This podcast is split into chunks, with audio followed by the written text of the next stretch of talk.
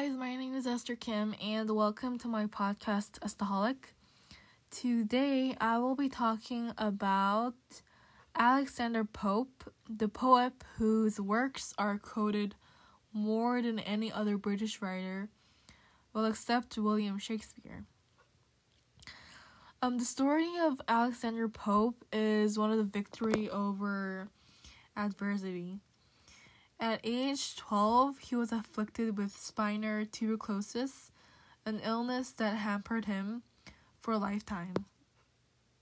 His full height was 4 feet and 6 inches, and he eventually became a hunchback. His prosperous parents provided wealth for him, but being Roman Catholic barred the family from civil rights and other societal benefits, including access to the best schools.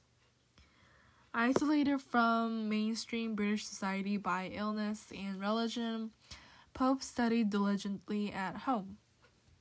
In his teens, he was already an expert in Latin and Greek, and on the verge of a poetry writing career that would produce some of the Britain's greatest satire. Alexander Pope was the foremost spokesman for and practitioner of the literary ideals of the Augustan age, which I talked about last episode. His best works were written in couplets, often known as heroic couplets. So heroic couplet is 2 rhyming lines of iambic pentameter. This kind of disciplined writing made Pope a master craftsman, ever on the hunt for just the right word to convey the sense. A combination of brevity, conciseness, meter, and rhyme, his polished lines are both admirable and, as we have seen, quotable.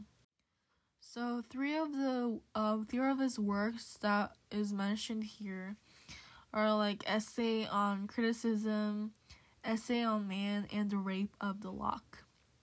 You can easily search this up on Google.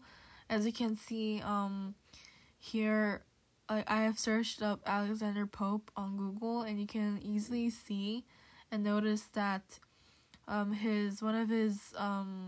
three of his best known works are here shown.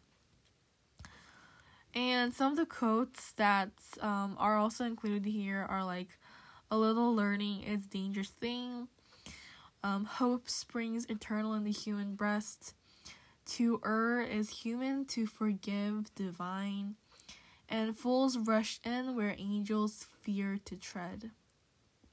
And yeah, that is the end of today's episode. I hope you learned about Alexander Pope, and I will see you on my next episode. Stay safe and always be a Astaholic. Bye!